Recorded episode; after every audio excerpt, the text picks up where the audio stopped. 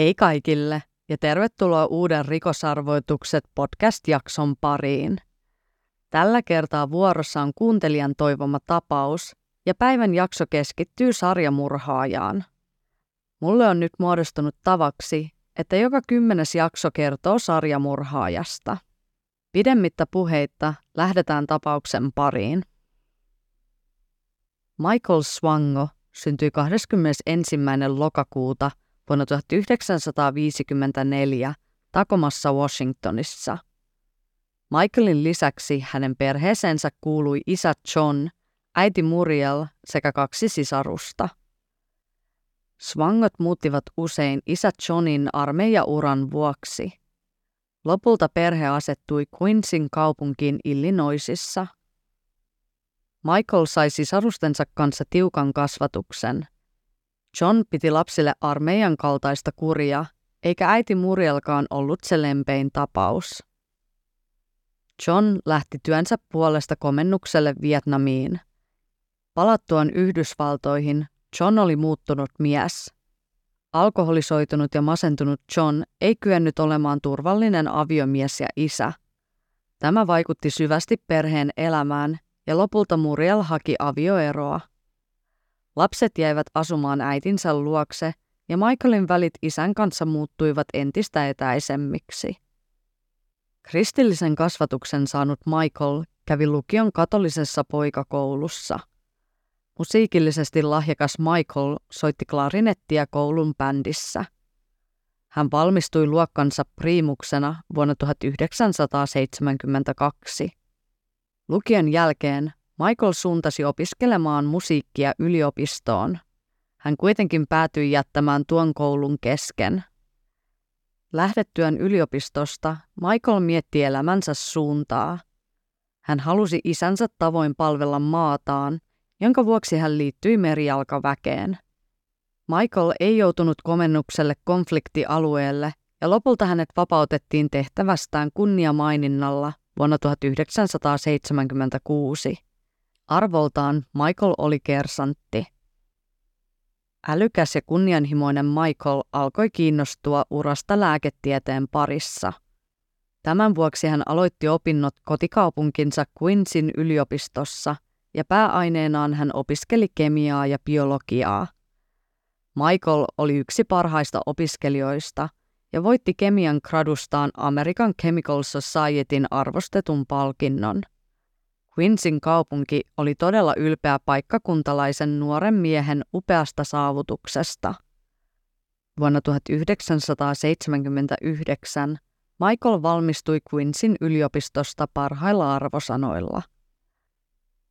Edetäkseen urallaan lääkäriksi, Michael aloitti jatko-opinnot Etelä-Illinoisin lääketieteellisessä. Michaelin ei tarvinnut nähdä paljon vaivaa oppiakseen uusia asioita – sillä hän loisti silti jokaisella kurssillaan. Ensimmäisen vuoden aikana Michaelin opiskelumotivaatio laski kuitenkin tasaista tahtia. Hän oli ennemmin kiinnostunut tekemään työharjoitteluita ja hän aloittikin työskentelyn ambulanssin hoitajana. Vaikka Michael kuului edelleen vuosikurssinsa parhaimmistoon, alkoivat opiskelijatoverit sekä professorit huomata Michaelin omalaatuisen luonteen. Michael ei kestänyt epäonnistumisia. Jos hän sai kritiikkiä, rankaisi hän itseään tekemällä punnerruksia koko luokan edessä. Tämä tapa saattoi juontaa merijalkaväen ajoilta, mutta opiskelijatoverit pitivät tätä hieman erikoisena. Michael kiinnitti muiden huomion myös anatomian tunneilla, jossa opiskelijat harjoittelivat ruumiin avauksen tekemistä. Michael teurasti ruumiin ja ihannoi kuolemaa – Tämän vuoksi Michael sai opiskelijatovereiltaan lempinimen Double O Swango, jolla viitattiin James Bondiin ja hänen lupaansa tappaa. Kolmantena opiskeluvuonna Michael oli entistä enemmän kiinnostunut työskentelystä kriittisesti loukkaantuneiden potilaiden kanssa. Koulutehtävät olivat jääneet rästiin ja noin kuukausi ennen valmistumista Michael jäi kiinni potilaskierrosraporttien väärentämisestä – Asia eteni koulun lautakunnalle, joka äänesti Michaelin tulevaisuudesta. Lautakunnan jäsenien tuli olla yhtä mieltä Michaelin erottamisesta. Yksi jäsenistä kuitenkin äänesti Michaelin hyväksi ja hän sai päättää opintonsa. Paperilla Michael vaikutti edelleen mitä lupaavammalta lääkäriltä ja vuonna 1983 hän valmistui Etelä-Illinoisin yliopistosta. Michael halusi edetä yleislääkäristä kirurgiksi ja hänet hyväksyttiin työharjoitteluohjelmaan opiskelemaan neurokirurgiaa Ohion yliopiston lääketieteelliseen keskukseen. Vuonna 1984 Michael työskenteli yliopiston sairaalassa ja hänen työkaverinsa pistivät merkille Michaelin kiinnostuksen kuolevia potilaita kohtaan.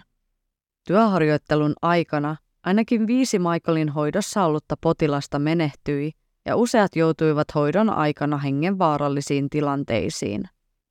Eräs Michaelin potilaista oli 19-vuotias yliopisto-opiskelija Cynthia McGee. Cynthia oli ollut pyöräilemässä, kun auto oli törmännyt häneen. Onnettomuuden seurauksena Cynthia loukkaantui vakavasti, mutta sairaalassa hänen tilansa saatiin vakaaksi. Lääkäreiden mukaan Sintian ennuste toipumisesta oli erittäin hyvä. Siksi olikin suuri shokki, kun Sintia sai sydänkohtauksen ja menehtyi sen seurauksena.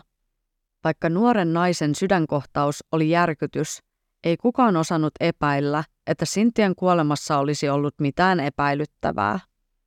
Viikkoa myöhemmin 21-vuotias Richard DeLong menehtyi täysin yllättäen sydänkohtaukseen. Richardin vaimo toivoi, että hänen miehelleen tehtäisiin ruumiin avaus, mutta sitä ei koskaan suoritettu, sillä joku sairaalan sisällä oli tehnyt virheen ja pyyntöä ruumiin avauksesta ei oltu välitetty eteenpäin. Ruth Berrick oli lyönyt päänsä kotona ja oli sairaalassa hoidettavana Michaelin osastolla. Hoitajan saapuessa Ruthin huoneeseen hän löysi naisen tajuttomassa tilassa – Lääkärit olivat ymmällään, mikä oli aiheuttanut tämän.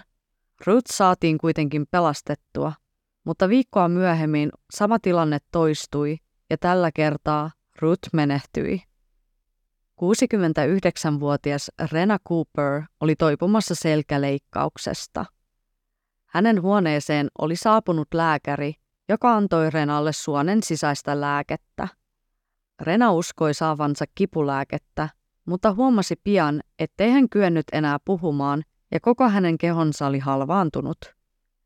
Lääkäri poistui huoneesta ja Rena yritti saada hoitajien huomion. Eräs hoitaja huomasikin, että jotain oli pahasti vialla. Rena ei kyennyt puhumaan, mutta hän onnistui kirjoittamaan tekstin, jossa kertoi miehen saapuneen huoneeseen ja pistäneen jotain hänen elimistöönsä. Hoitajien keskuudessa oli jo jonkin aikaa käyty keskusteluja Michaelista. Sairaalassa oli ollut iso piikki potilaiden kuolemissa sen jälkeen, kun Michael oli aloittanut työt osastolla. Lisäksi osa hoitajista oli nähnyt Michaelin heittävän ruiskun roskikseen, vaikka hoitajat olivat ne, jotka antoivat lääkeruiskuja potilaille. Michaelilla ei ollut edes oikeutta hakea lääkeaineita lääkevarastosta. Tämän perusteella hoitajat olivat nyt varmoja, että Michael oli yrittänyt myrkyttää Renan. Osaston johtava sairaanhoitaja ilmoitti hänen ja muiden hoitajien epäilyksistä sairaalan johtokunnalle. Johtava sairaanhoitaja kertoi, ettei hän ollut ikinä nähnyt muita hoitajia näin traumatisoituneina. Sairaalan johto ei kuitenkaan ottanut hoitajien huolta tosissaan – Etenkin tuohon aikaan lääkärit olivat sairaalan hierarkian ylimmällä tasolla, kun taas hoitajat eivät saaneet lainkaan arvostusta. Johtokunta haastatteli Michaelia syytöksiin liittyen.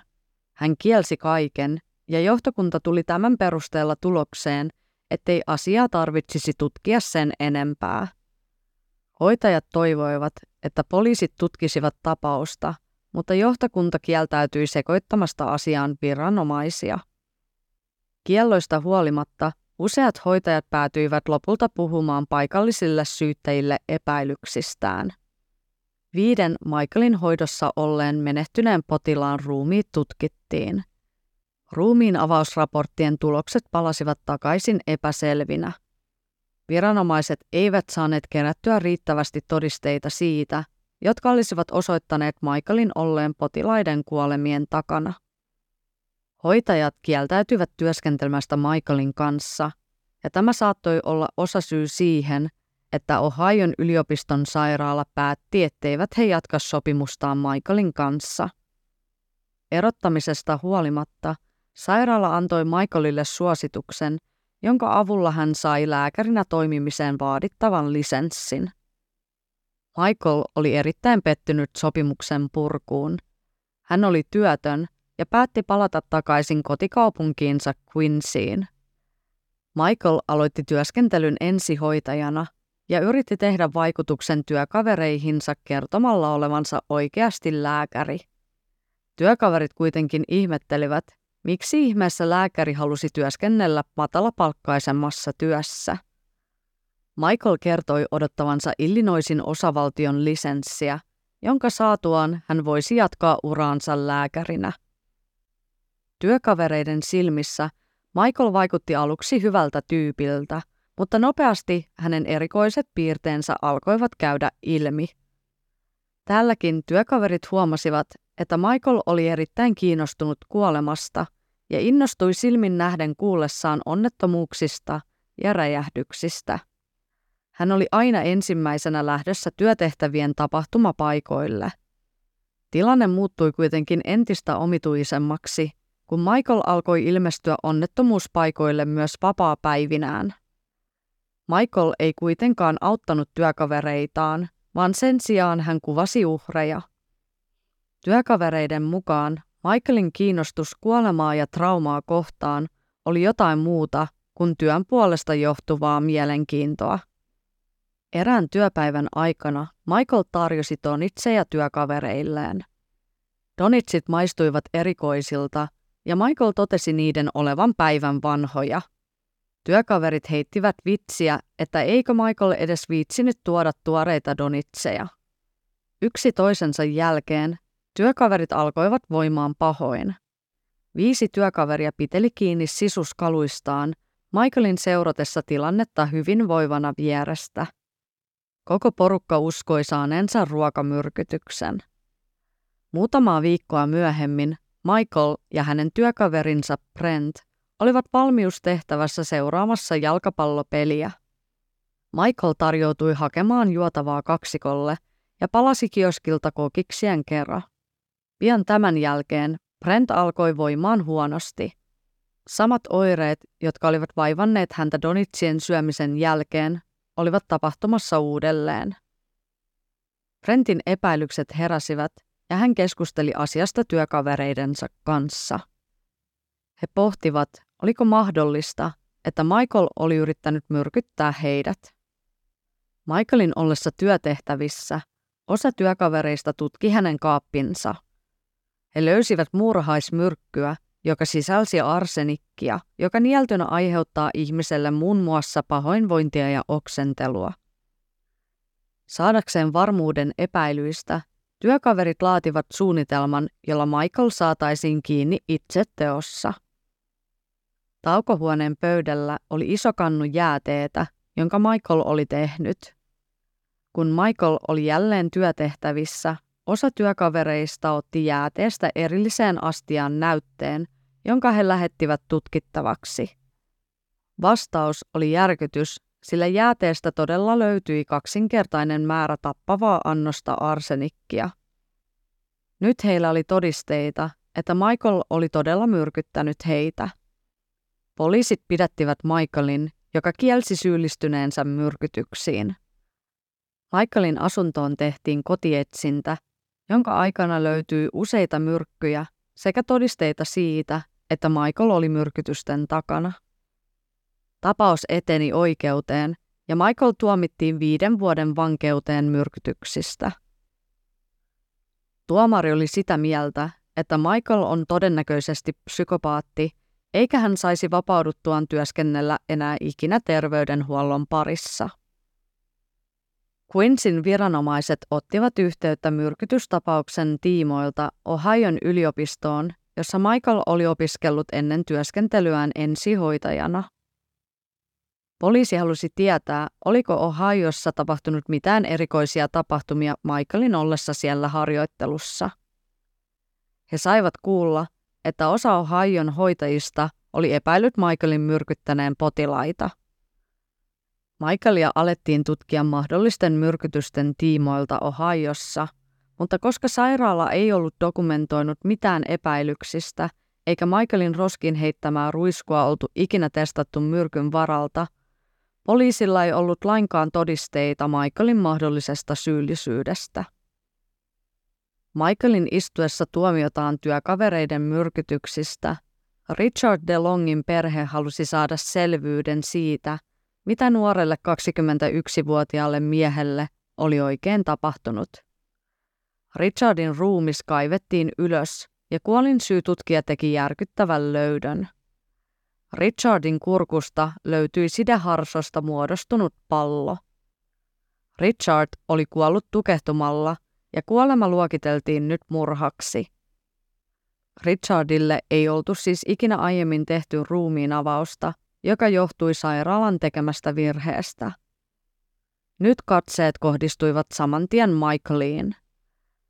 Richardin vaimo ja vanhemmat nostivat syytteet Michaelia vastaan Richardin kuolemasta vuonna 1986. Ilmeisesti tämä syyte ei kuitenkaan johtanut oikeudenkäyntiin, ja Michaelia ei ikinä pidätetty Richardin kuolemaan liittyen. Michael vapautui vankilasta vuonna 1988 hyvän käytöksen takia istuttuaan viiden vuoden tuomiostaan kaksi vuotta. Rikosrekisterin vuoksi Michaelilla ei ollut mahdollisuutta palata lääkäriksi. Tämä ei kuitenkaan sopinut Michaelille, joka alkoi valehdella hakemuksissaan nimestään, työkokemuksestaan sekä tuomiostaan. Joillekin sairaaloille hän kertoi saaneensa tuomionsa paaritappelusta. Michaelin rakkauselämässä tapahtui myös paljon vankilasta pääsyn jälkeen. Joidenkin lähteiden mukaan Michael oli naimisissa Rita Dumas-nimisen naisen kanssa. Liitto oli kuitenkin päättynyt ja Michael jatkoi elämäänsä ja aloitti uuden työn. Vuonna 1991 Michael tapasi sairaanhoitaja Kristin Kinin Newport Newsissä Virginiassa. Kaksikko aloitti suhteen ja muutaman kuukauden kuluttua Michael kosi Kristinia. Michael oli saanut potkut työstään ja Kristin joutui elättämään heitä molempia sairaanhoitajan palkallaan. Michael halusi päättäväisesti palata lääkärin työn pariin. Tämän vuoksi hän muutti nimensä David A. Adamsiksi saadakseen töitä helpommin. Lopulta Michaelin sitkeys toi tulosta, sillä Sioux Fallsin yliopiston sairaala palkkasi hänet. Michael läpäisi taustatutkimuksen valehtelemalla tiedoistaan ja tuomiostaan. Uusi työ sijaitsi Etelä-Dakotassa ja Kristin päätti muuttaa kihlattunsa mukana tukeakseen tätä uralla – Uusi elämä ei kuitenkaan mennyt odotetulla tavalla. Michael yritti liittyä Amerikan lääketieteelliseen yhdistykseen. Heidän tekemän laajan taustatarkistuksen jälkeen Michaelin aiempi myrkytystuomio tuli ilmi. Yhdistys ilmoitti asiasta Sioux Fallsin sairaalalle ja Michael erotettiin työstä. Kristin ei ollut tietoinen Michaelin taustoista – ja sai kuulla järkyttävän totuuden. Kristin päätti jatkaa suhdetta Michaelin kanssa, mutta pian hän alkoi yllättäen kärsiä epämääräisistä oireista, kuten oksentelusta ja kivuliasta päänsärystä.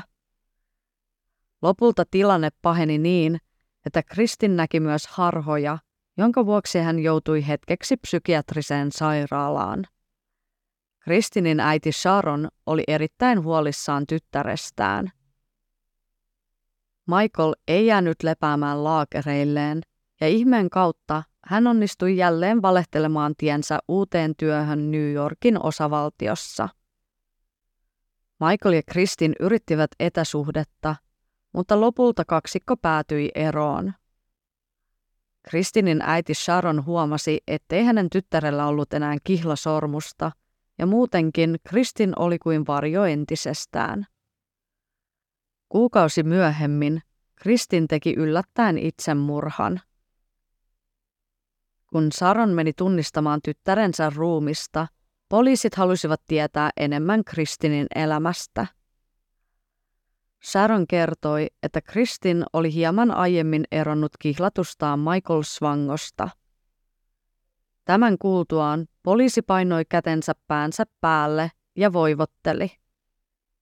Poliisi ei ikinä kertonut Sharonille, miksi hän reagoi näin kuultuaan Michaelin nimen. Sharon suuntasi kirjastolle, jossa hän löysi uutisartikkelin Michaelin saamasta myrkytystuomiosta. Sharon ymmärsi heti, että Michael oli myrkyttänyt myös hänen tytärtään. Michaelille muutama vuotta aiemmin myrkytystuomion langettanut tuomari oli saanut useita yhteydenottoja sairaaloilta, jotka olivat harkinneet Michaelin palkkaamista.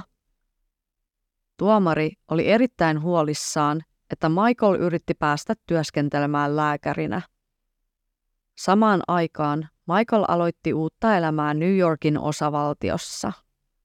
Northportin sairaalassa Michael toimi osaston lääkärinä. Hän hoiti potilasta nimeltä George Siano. George sairasti syöpää, mutta hänen ennusteensa oli kuitenkin hyvä. George oli perheen mukaan pitänyt positiivisen asenteen koko sairastamisen ajan, ja kaikki uskoivat, että mies tulee toipumaan täysin. Michael vieraili eräänä päivänä Georgin huoneessa, jossa oli myös paikalla Georgin tytärpuoli Rosalinda. Michael kysyi, olisiko mies halukas allekirjoittamaan elvytyskiellon.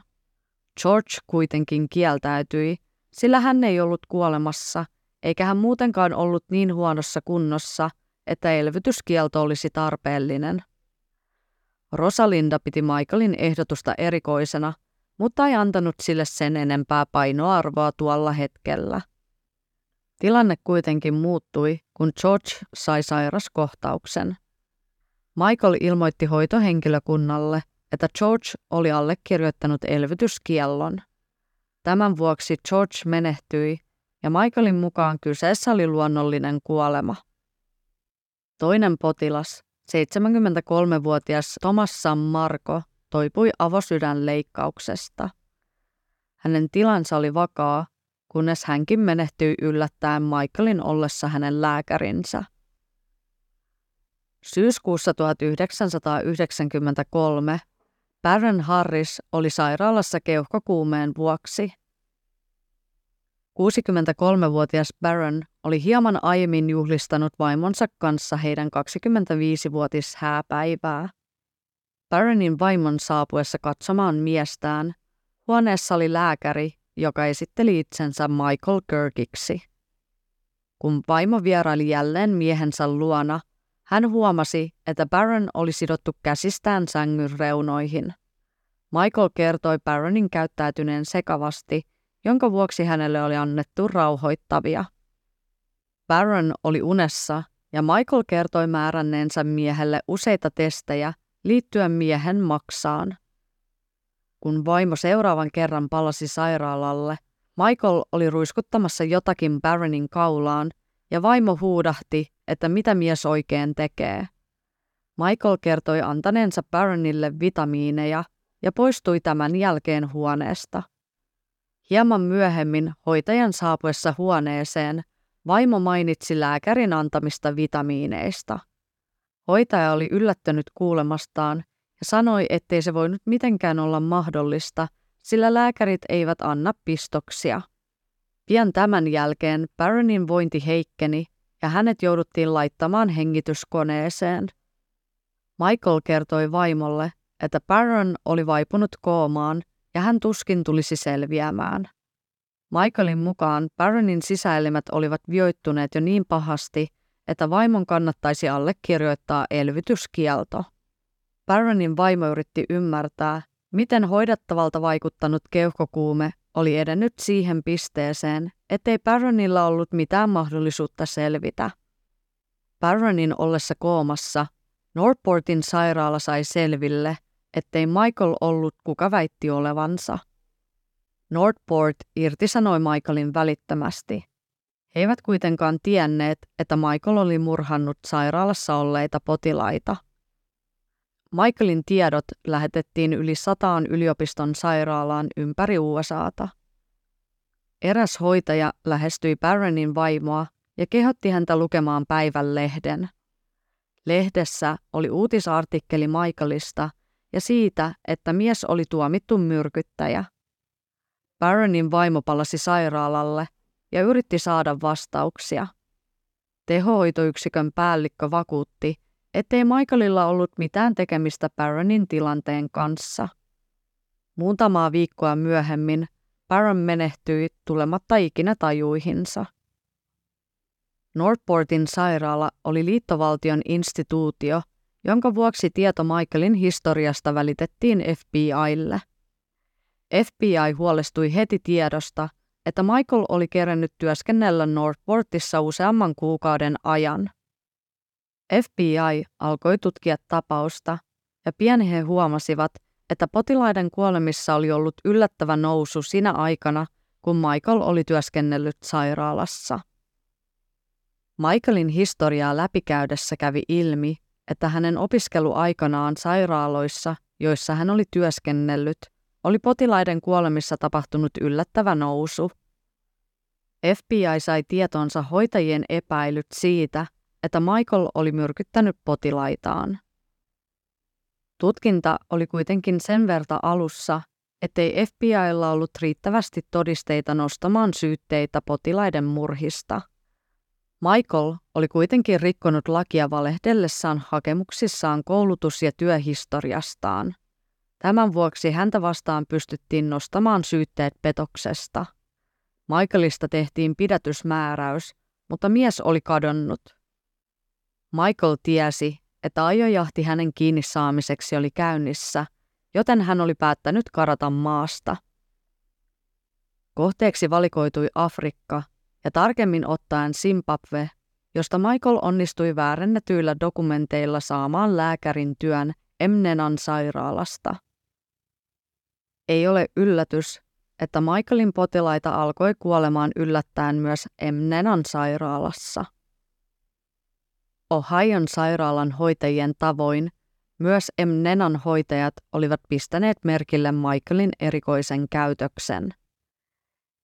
Hoitaja oli löytänyt eräästä huoneesta ruiskun sen jälkeen, kun Michael oli vieraillut potilaan luona.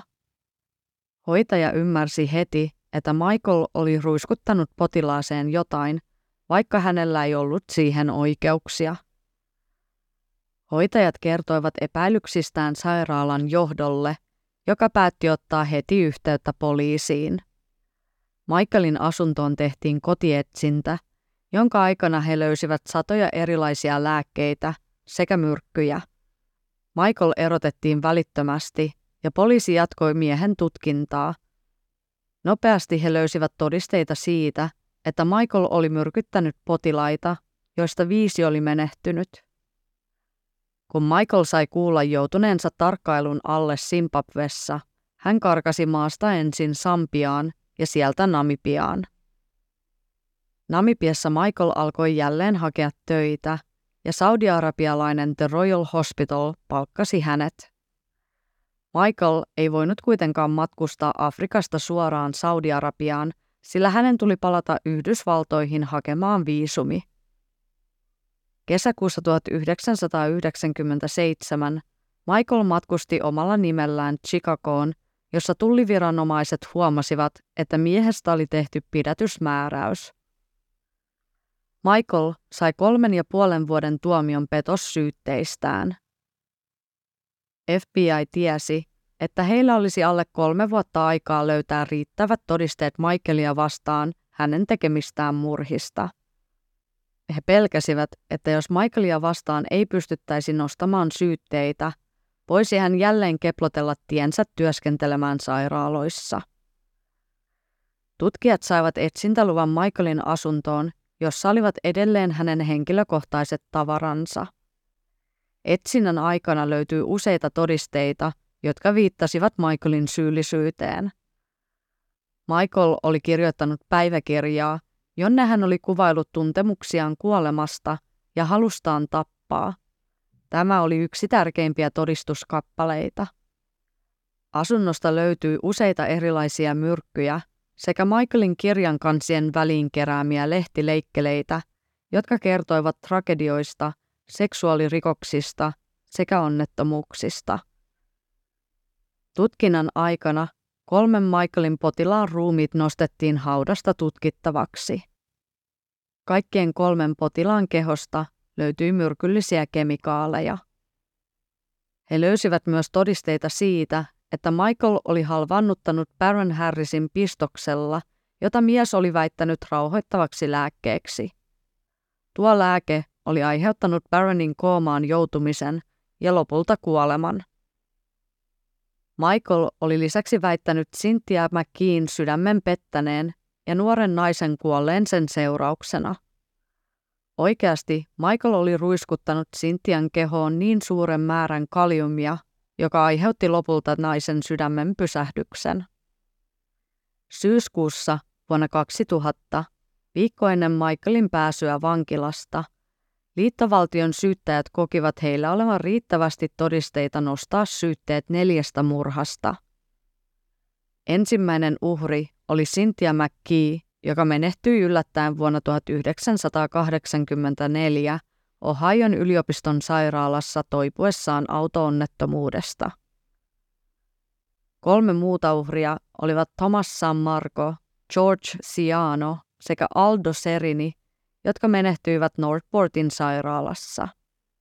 Michael myönsi syyllisyytensä kaikkiin neljään murhaan välttääkseen kuoleman tuomion, ja hän sai kolme peräkkäistä elinkautista teoistaan. 68-vuotias Michael istuu tuomiotaan ADX Florensen vankilassa.